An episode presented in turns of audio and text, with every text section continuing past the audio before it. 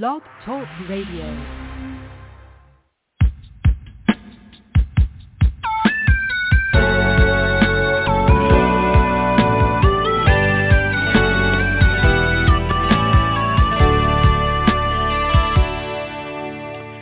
Good morning, afternoon, or evening, and welcome to Hope for Today. My name is Naja E. Brown, your host, and we thank you for your support and participation.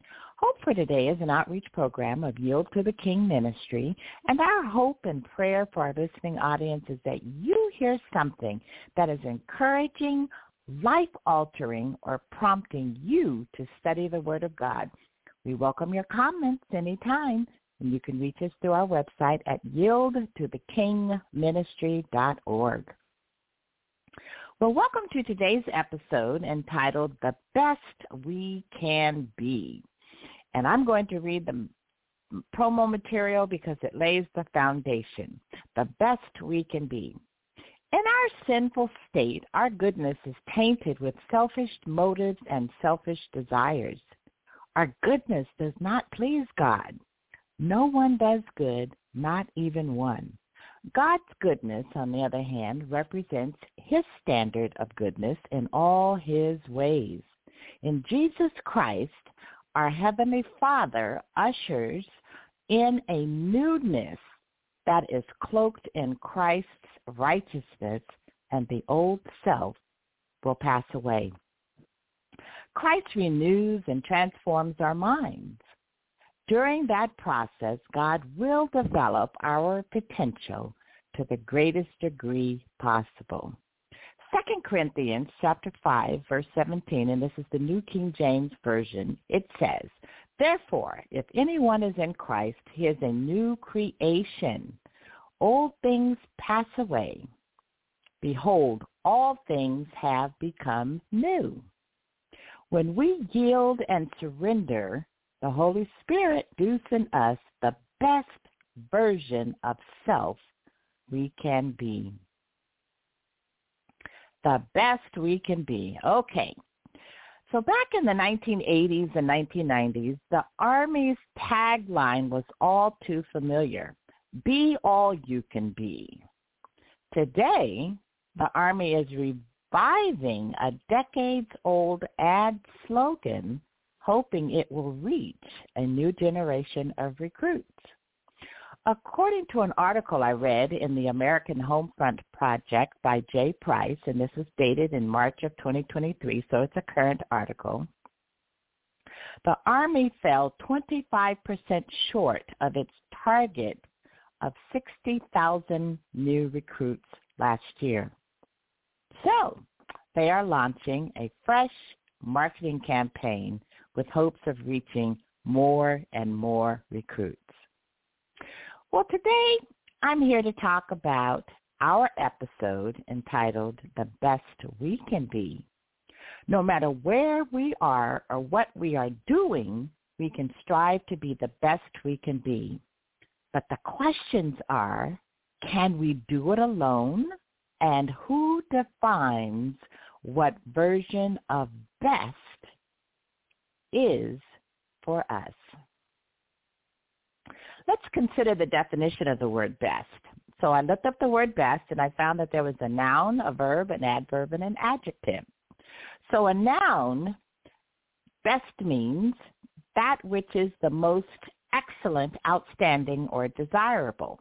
Now remember, a noun is a word that names something such as a person, a place, thing, quality, or an idea.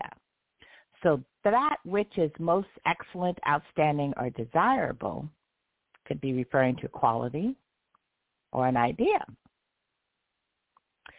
Now, best is also used in the verb tense, and it means to outwit or get the better of someone. And a verb, as we know, is a word used to describe an action, state, or occurrence.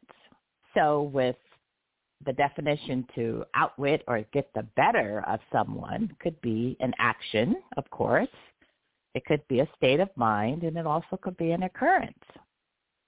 Now, best can also be used as an adverb, and that means to the highest degree, most.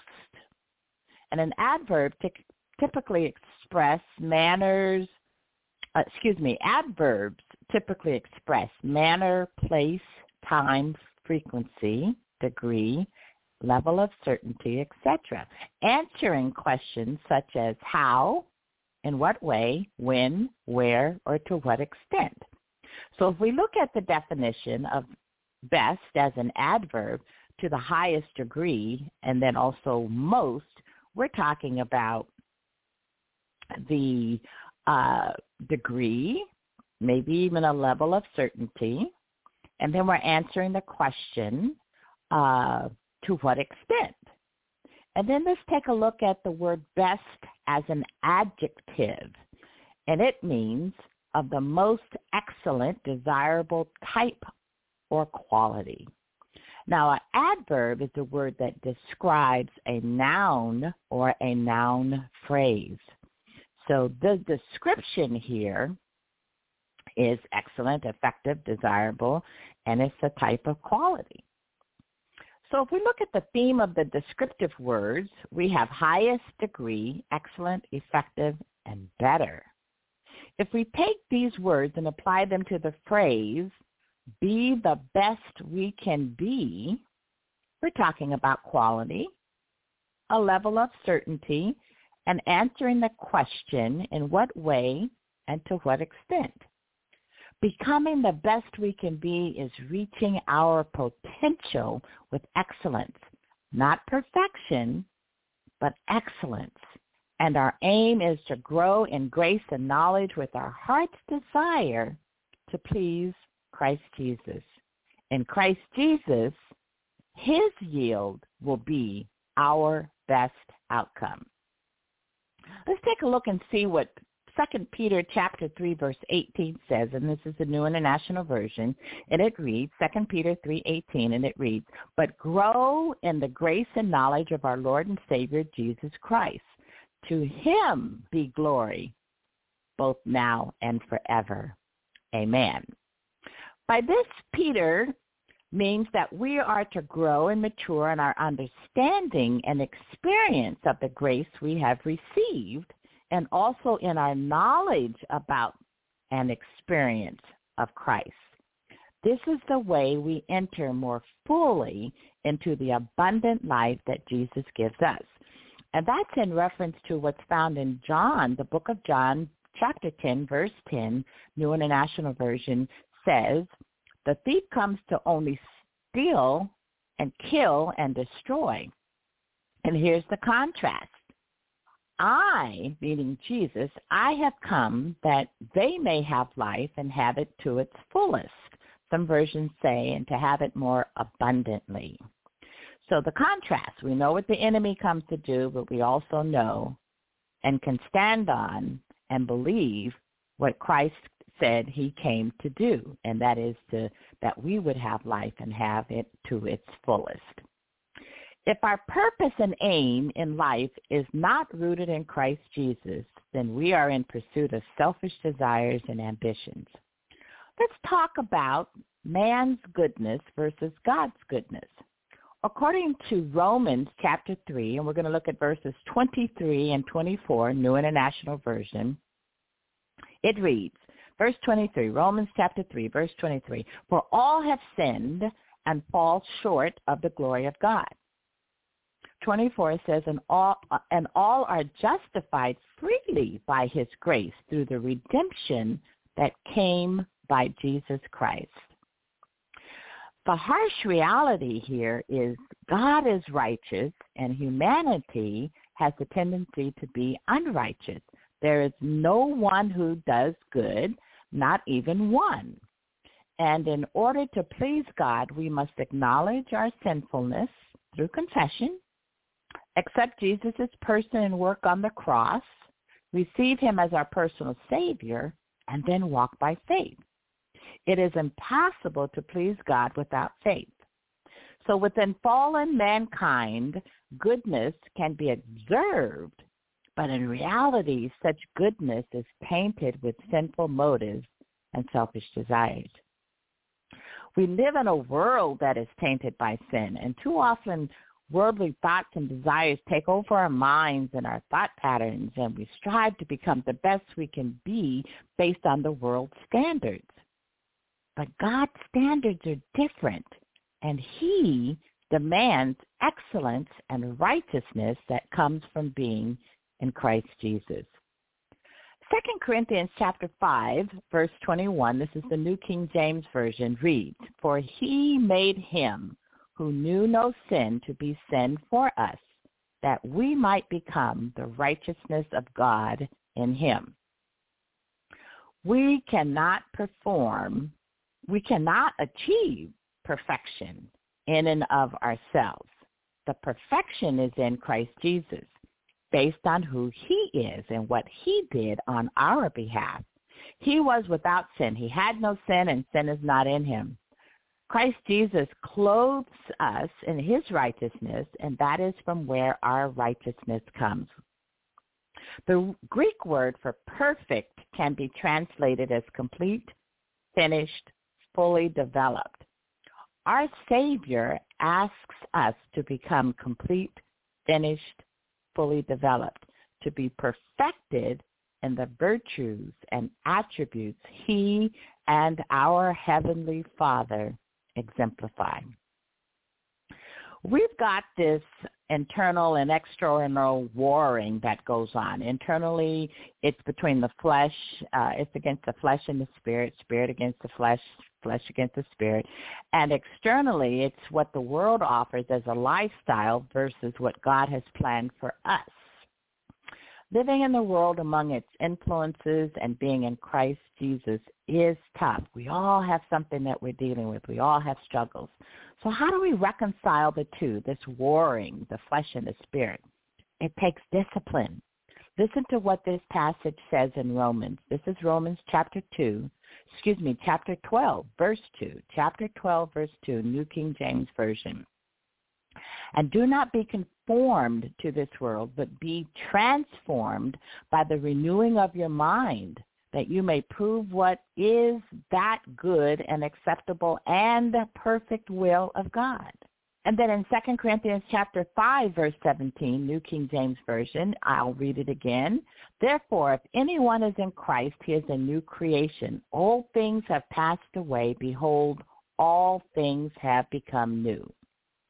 Even though we are in the world, we cannot think like the world.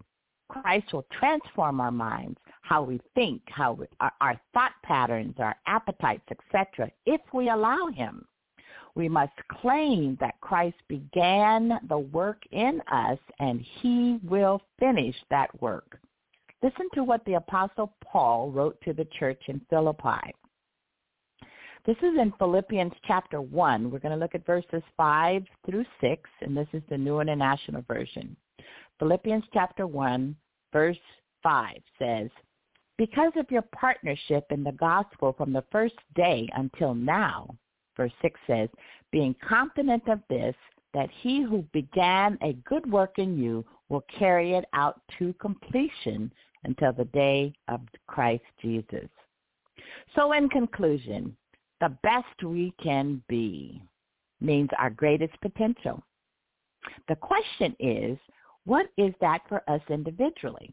I can't answer that question for you uh, because I'm still learning for myself. But God knows what he wants for us and from us. That's between God and each person.